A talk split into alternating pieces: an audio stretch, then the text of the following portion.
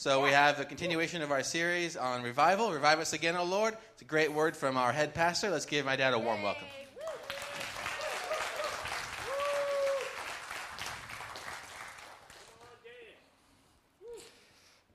Now you guys are already right in the middle of it. You're wallowing in it.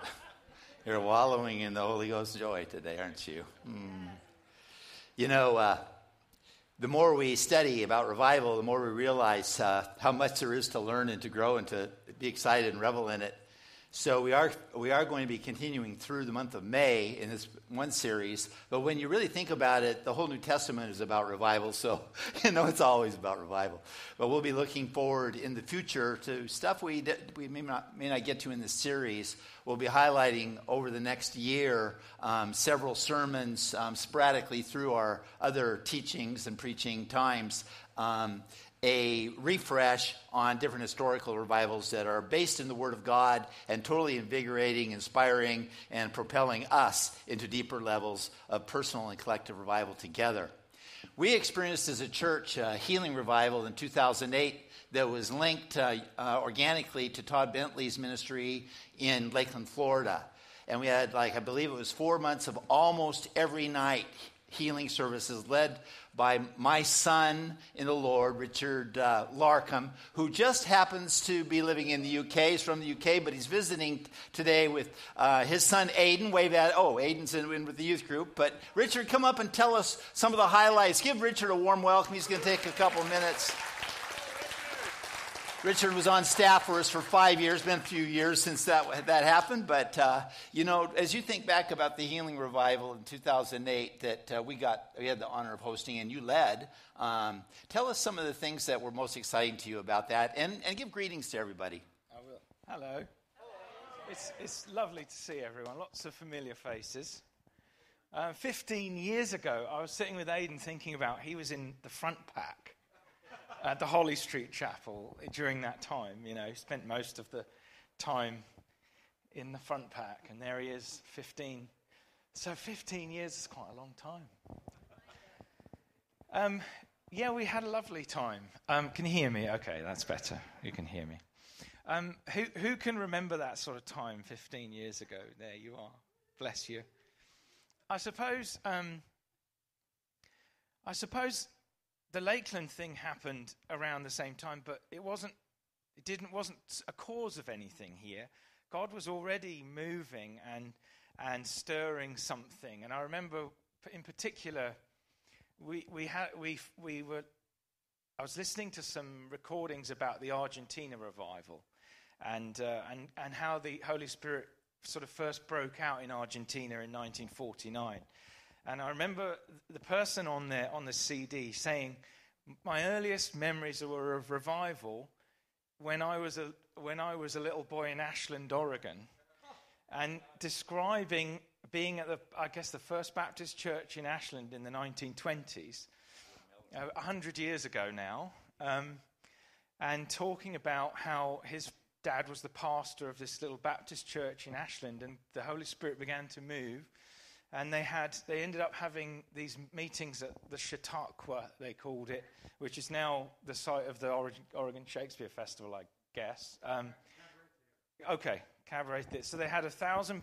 the population of Ashland was a thousand people then, and they had five thousand every night in this in this place, and uh, uh, all, all just extraordinary stories. And so we were listening to that and thinking, well if you did it then, why not now? You know, and we just began to pray, and some of the some of the precious people who prayed that one in are in heaven now. Um, and I think God just began to move, and it was happening anyway. So the Lakeland thing was it was just a moment, uh, I suppose, a time when there was a heightened level of expectancy, and it was marked, I think, by lots of wonderful healings. I remember one lady drove from Chiloquin, which is what, 90 miles away, something. And her name was Joyce, and she came. We were in the Holly Street Chapel there. We were having meetings every night, and people were just coming from all over. It was amazing.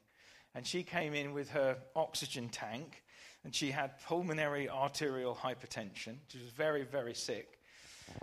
And um, she came uh, just hungry for a touch from God. And I remember we just praying. I don't know, didn't know what was wrong with her. Just during the worship, just going and praying for her, and she sort of fell out and for a while. And when she got up, she she she told the story afterwards. She was lying out in kind of in the spirit, and she said to God, "I feel like I'm healed."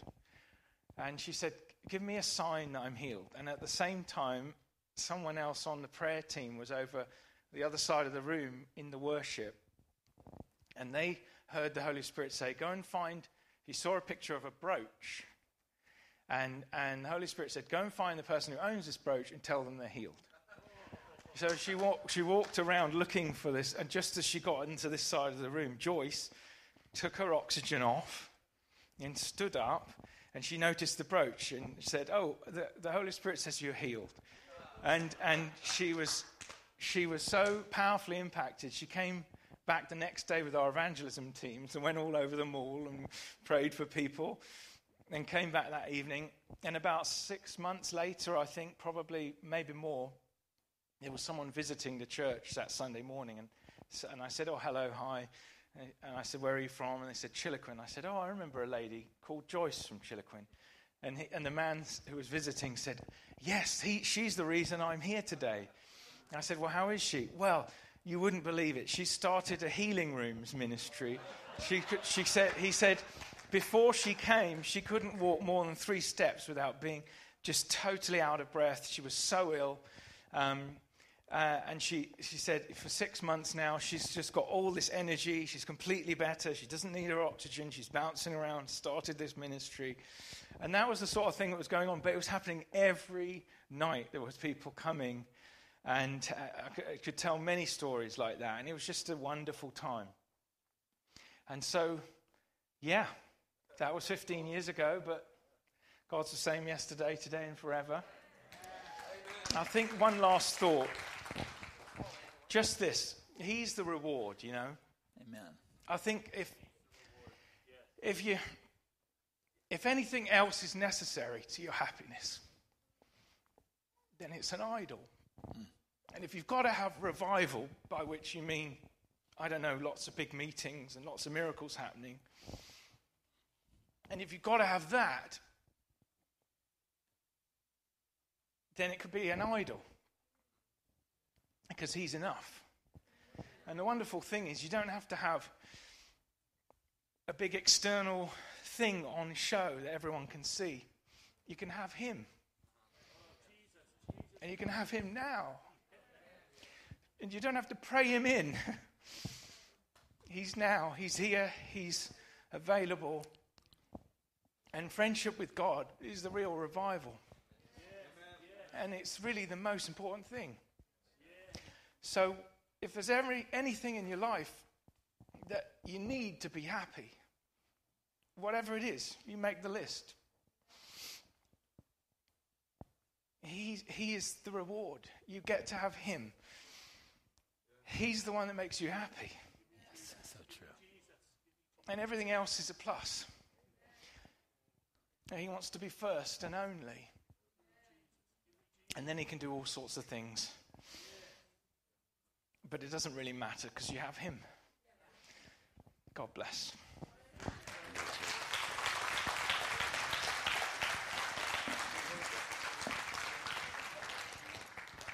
Richard's only here for two weeks, and he's seeing his his kids and enjoyed a good little uh, vacation break with them. And I tried to talk him into preaching for us, but he we respect the fact that he wanted all the time prepare uh, you know, for his kids. But I wonder how many of you would like to have him come back and preach for us sometime. Yeah, and we do that. Oh wow! Oh my goodness! You guys are such worshipers. It's scary. Oh, beautiful, beautiful, scary. Oh, let's pray. Jesus, as we think about revival and your resurrection, we are remembering it's not just about Easter Resurrection Sunday, but it's, a, it's fundamental and central to your whole message that stirs your church globally every day. And so, right now, as we talk about that element with Peter.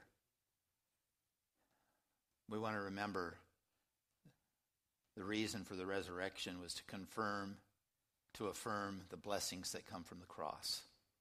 So, right now, we pray this prayer. Would you pray this after me?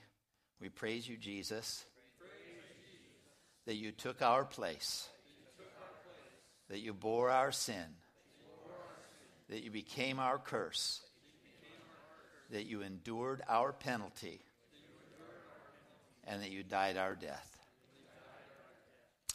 Hallelujah. And that you rose from the dead. In Peter's run to revival, you remember we've been talking about that in Peter's run to resurrection revival. He had, he had eh, at least five major, dramatic, shocking experiences related to the resurrection of Jesus. The ladies saying about the empty tomb, he and John ran to the empty tomb, saw it was empty. Paul in 1 Corinthians 15 says Jesus appeared to Peter. Then we have two, all the disciples together, experiences of the resurrected Christ, and Peter was present both of those. Then Jesus called them to Galilee. They walked 40 miles north, and Peter went fishing. They see this. They had a horrible time fishing, as some of you know I have had. and uh, they hear this guy on the beach with a campfire next to him yell out, "Hey, how's fishing going? What, try casting your net on the other side." And they recognize the voice of Jesus of Jesus. Peter jumps in the water, swims. they catch, John counts them 153 fish. He's a man of great detail.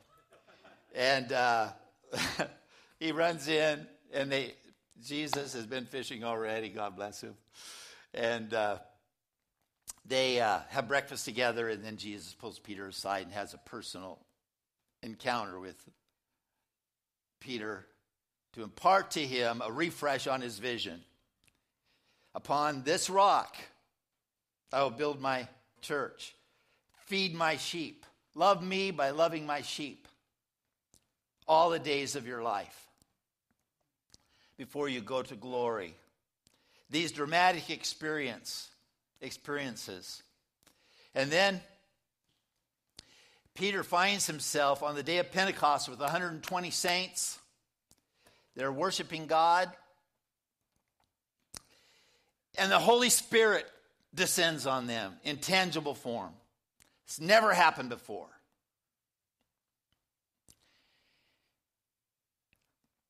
And when that happens,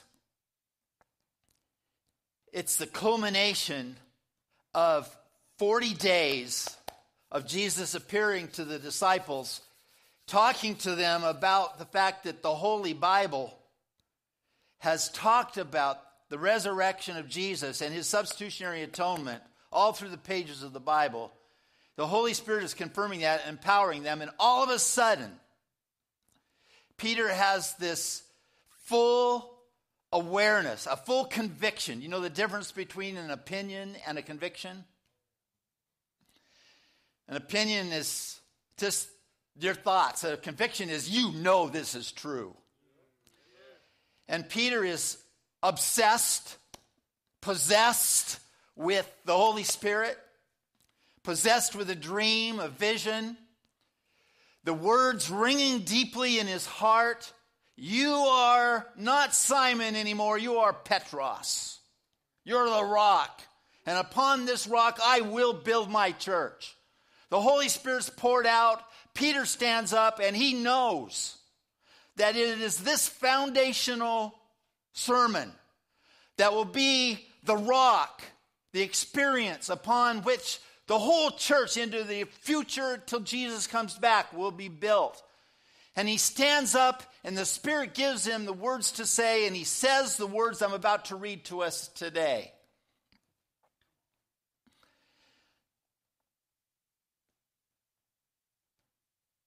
Acts 2, verse 14. Peter, standing up with the eleven, raised his voice and said to them, Men of Judea and all who dwell in Jerusalem, let this be known to you and heed my words.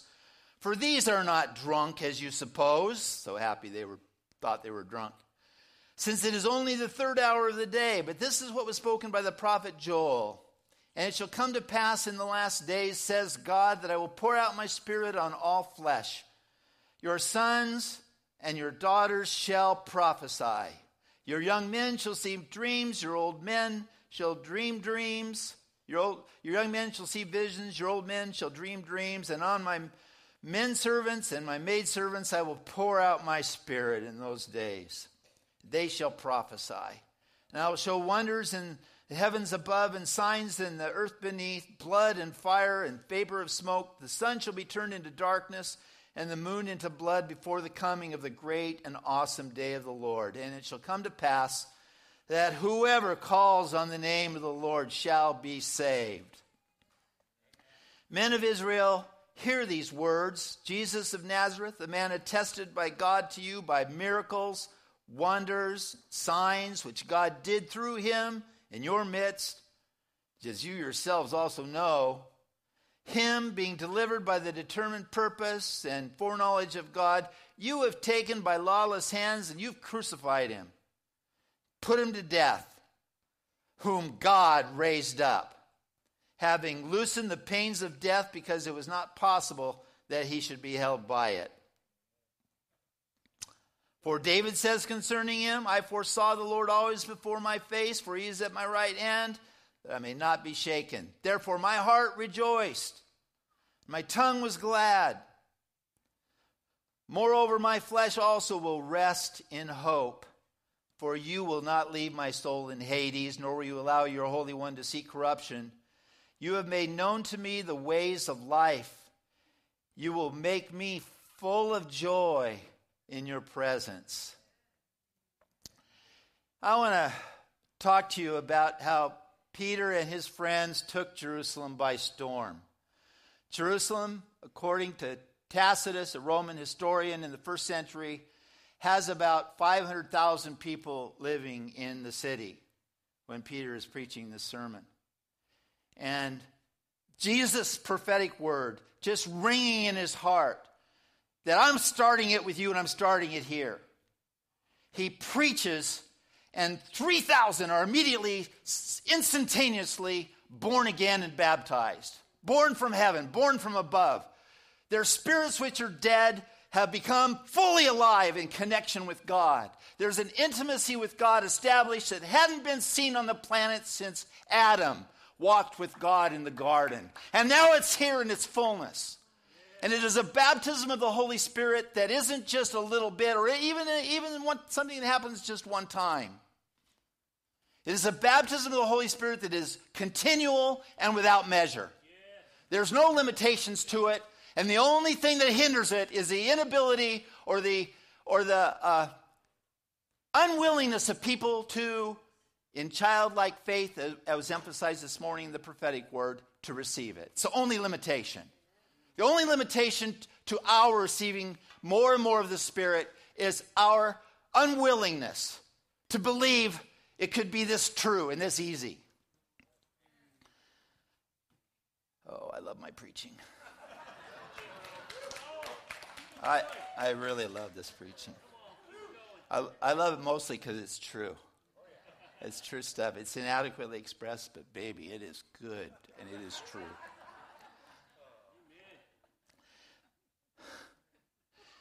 Peter's world is rocked to the core. He's shaken. He's seen the resurrected Jesus Christ. The tangible presence of the Spirit has flooded him. He has been, over the last 40 days, taught by Jesus the, all the Old Testament scriptures about him. And somehow it's all uh, collated into this wonderful, synergistic, dynamic reality this paradigm for his future, I now have a reason to live, and I'm going to drag as many people along helping me to see this purpose fulfilled That's the purpose for the cause of Christ to get this message out. Jesus is alive. Faith in him will give you eternal life and fellowship with him as in a best friend connection forever. Supernatural joy flooding you. Peter is uh, quite a happy person. First talking point after that introduction is that in this perfect storm where Jerusalem is taken, and by the way, it's not fully taken, the elect in the city are taken, the chosen ones are taken. In that generation, in that day, the ones that are ready to be born from above are taken. Not all 500,000 turned to Christ. There was a preliminary revival John the Baptist led three years earlier. Do you know how many people from Jerusalem walked the 20 miles to the Jordan River to see John the Baptist? Do you know? Mark tells us in chapter 1, verse 1, the whole city.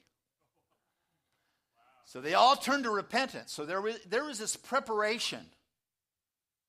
But we know that on the day of Pentecost, 3,000 come, and a few days later it says there were 5,000 men, which must equal about 20,000 people at least at that point.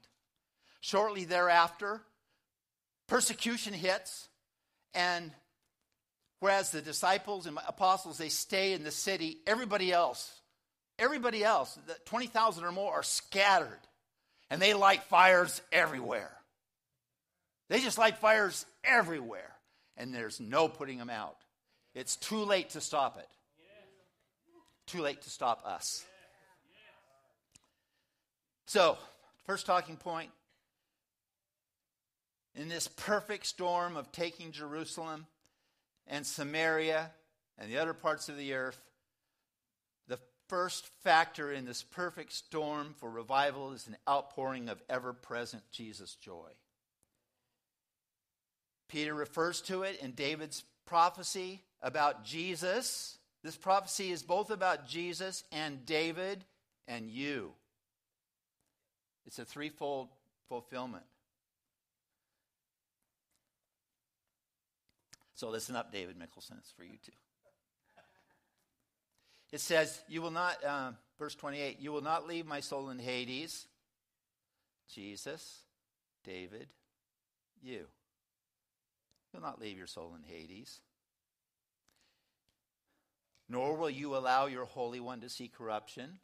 Did he allow Jesus to see corruption? raised him from the dead. David was redeemed by Jesus, even though David lived a thousand years before Jesus. He's redeemed by the blood of the Lamb. The cross transcends time, resurrection transcends time.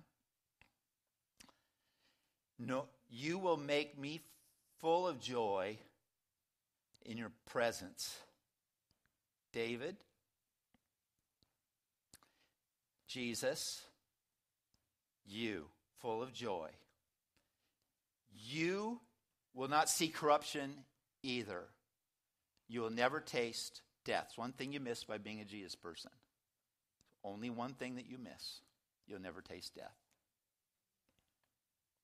I love it. It says, Nor will you allow your Holy One to see corruption. Jesus is the Holy One. David, blood bought, is the Holy One. The Greek word there is the same word for saint. You know where I'm going with this, don't you? And you are a holy one.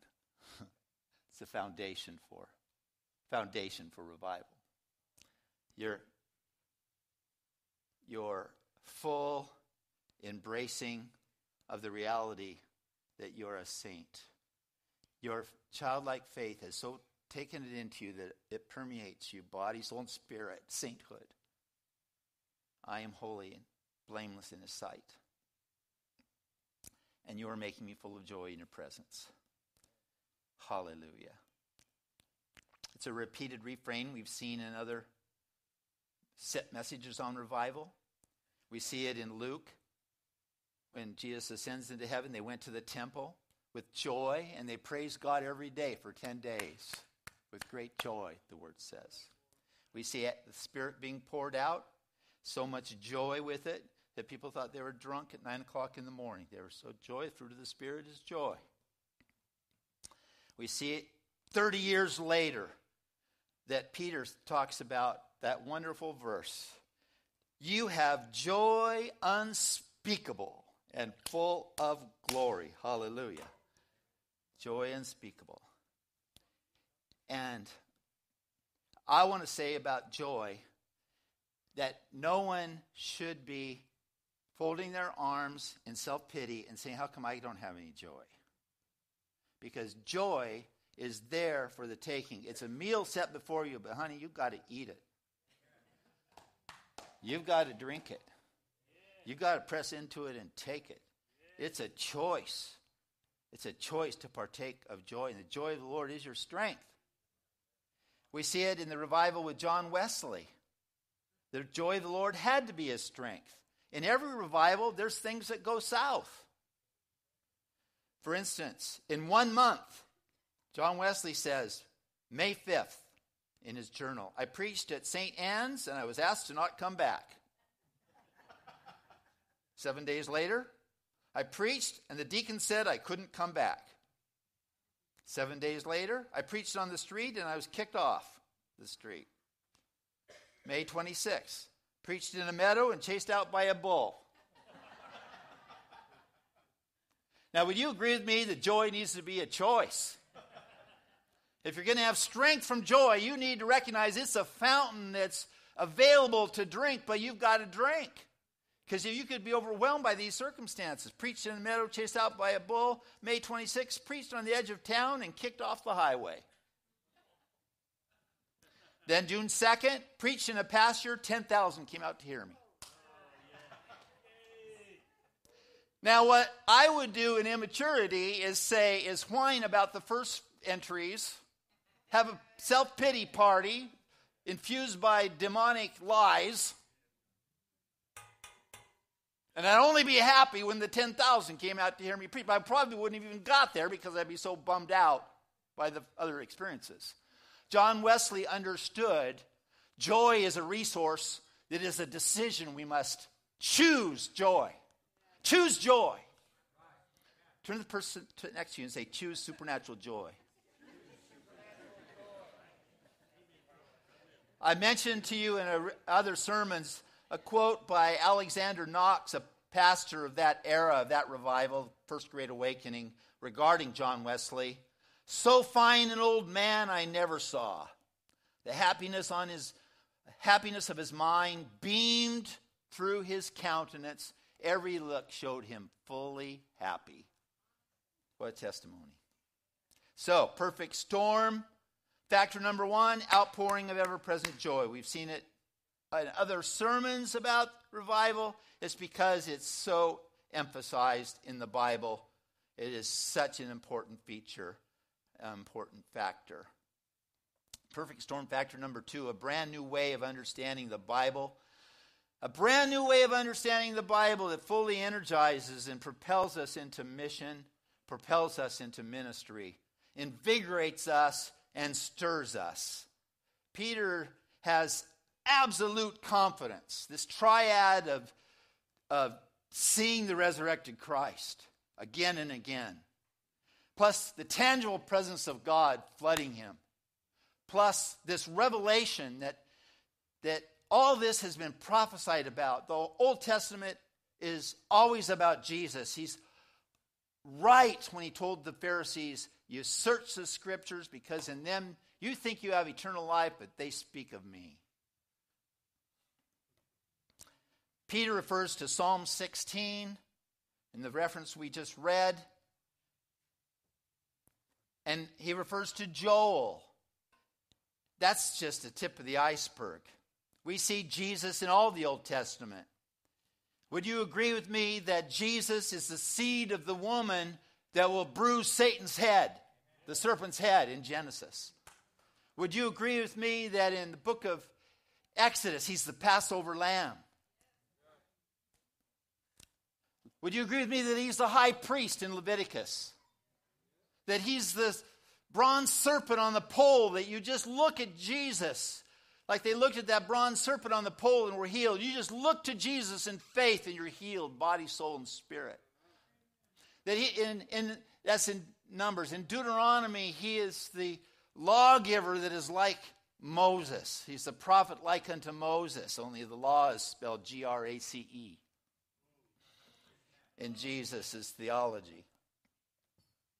He is the captain of the Lord's army in Joshua. He's the, he is the kind and good judge in the book of Judges.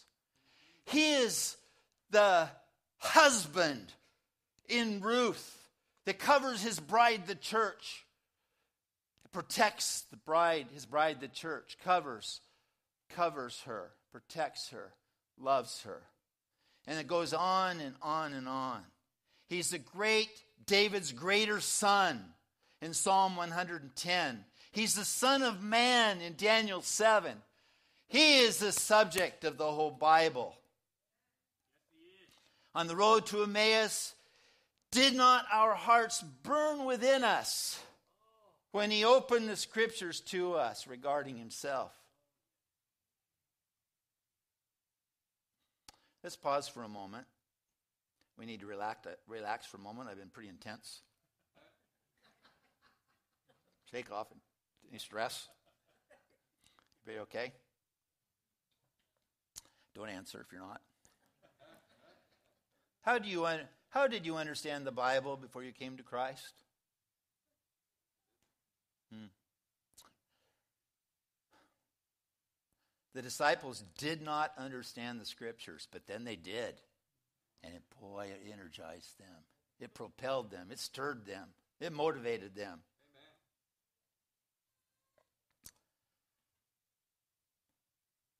The Catholic Church, for hundreds of years, lots I like about, I hate to have to take time to qualify this every time. You guys know there's lots I like about the Catholic Church. There's some things I don't like about it. One is that for hundreds of years, they said that the only ones that can interpret the Bible is the Pope and the priests and the monks. So that's why we're going to keep it in Latin so you can't even read it. It's a bad understanding, it's a bad paradigm to approach the scriptures. The Pharisees only saw law, their paradigm was faulty. The guy coming out of Safeway last week that said, I don't think that the apostles, uh, Paul and the other apostles, uh, apostolic writings in the New Testament are the Word of God. Only the words of Jesus and only some of them. My mouth just dropped like, wow, I haven't come across this one for a while. Deists like Thomas Jefferson, a book of morals. Let's delete everything that smacks of the supernatural. So called progressive Christianity that only references and utilizes Bible verses that reinforce the sex, the sorry, the not sex, the self actualization movement, where you become your own God, small g, and only look at verses in the Bible that reinforce that notion. Well, I want to tell you, Peter and friends understood true self actualization. Give myself to a person, Jesus. Give myself to the anointing of the Holy Spirit. Give myself together with my friends to his cause. That is self actualization par excellence. It is the ultimate experience of what it means to be fully human, to be filled with the Spirit, living out your destiny in Jesus Christ. We have a perfect storm brewing in Jerusalem where thousands will be saved, and then on to Samaria and on to the world, even as far as southern Oregon. An outpouring of ever present Jesus joy, a brand new way of understanding the Bible. An outpouring of the Holy Spirit triggered by praise and worship. Luke they continually were in the temple praising God with joy. Acts 2. We hear them we hear them speaking in our own tongues the worship of God. We hear them worshiping God in our own tongues. Holy Spirit sponsored praise and the anointing of the Spirit. The church, as John Stott has put it, and I've quoted it before, I can't get away from it. The church preaches to answer questions raised by its worship.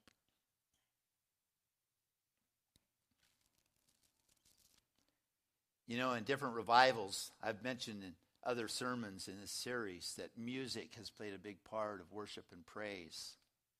In the First Great Awakening in England, an unknown writer wrote that great hymn, Come Thou Almighty King. Help us thy praise to sing. Help us to praise. Father all glorious. O come, reign over us. Ancient of days.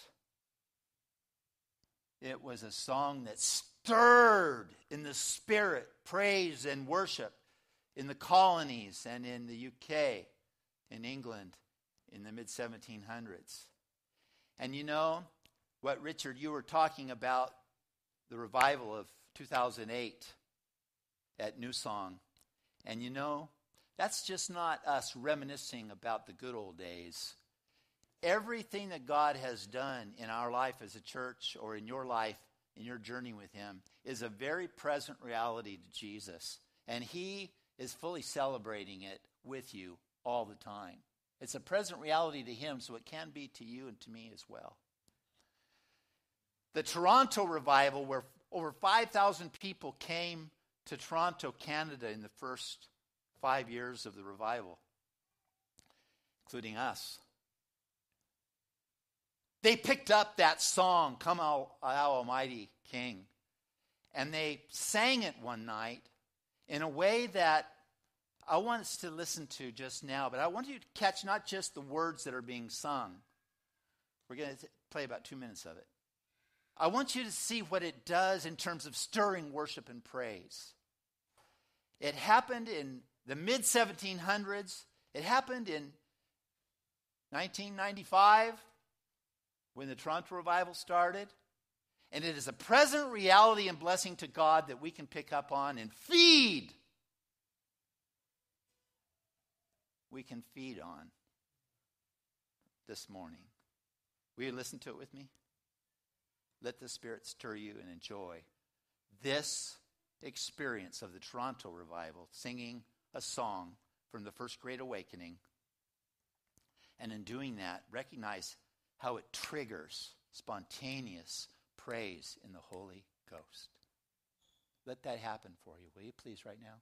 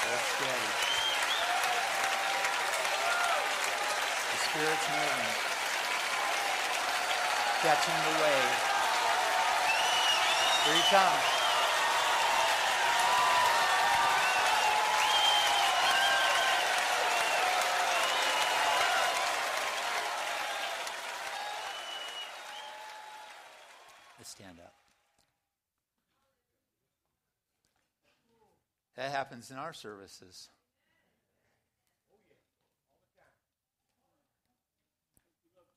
There's people here that you're just new to the whole concept of being a full on Jesus person. It's foreign to you. You feel like I, I have to learn a bunch of stuff. I have to, I have to study this some more. And I'm telling you, Jesus said the first will be last and the last will be first. You can jump to the head of the line just by turning to Jesus. Yeah, there's stuff to learn, there's stuff to grow in, there's maturity. But you can be a full on Jesus person with a baptism of the Holy Spirit without measure starting today. And it will last forever. It'll last forever. feel like there's people here that you're saying to yourself, man, it's not working with me in charge. Jesus is knocking at the door of your life. And He's saying, How about you letting me be in charge? You're, you think, Well, I'll just be miserable trying to be a Christian. Honey, you're miserable now. You might as well be miserable and go to heaven. But the truth is, He deletes miserable. It's the devil that tells you you're, going to be miserable. Jesus gives abundant life, and He gives you the option for supernatural joy and purpose together. Say hallelujah. It's a good day today for many of you. Join hands across the aisle. Join hands. This can happen for you at home too, and watching our television show on Fox 26 this morning with your cup of coffee. You can just say yes to Jesus today. Just say yes to Him. All you need to do. Get things started with Him. My friends, today, if you are one of those that this Holy Spirit is telling me about today, I want you to squeeze hard the hand of the person next to you. Just squeeze it for a moment. And by that, say, I am receiving my start with revival Jesus today. I'm starting today. I'm receiving Him. I'm responding today. And for those of you that just had your hand squeezed, squeeze the hand back and say, I'll be praying for you. And if you want, I'll take you out for coffee. I'll, I'll, I'll talk to you. I'll, I'll help disciple you into ever increasing levels of joy. And please know that we are here as a church to come alongside and disciple you into ever increasing levels of supernatural joy and purpose for your life. Not that you will never get chased out of a field by a bull or have a baby cry. but I tell you, it's great when we work together to see the kingdom come. Lord Jesus, we say amen. We say amen. We say amen to Peter and friends storming Jerusalem and the world. And we say it is our intention to storm Medford and the cities of Southern Oregon and the world. World, here we come. Say it loud. World, here we come. World, here we come. In Jesus' name. If you'd like healing prayer or any other miracle, come to the front. We have a team ready to pray for you. Thanks for being with us today. We have a baptism service next Sunday. If anybody wants to get in on that, come talk to me afterwards today. Get in touch with me this week. God bless you. Thanks for being with us. Jesus loves you. We love you. Have a good afternoon.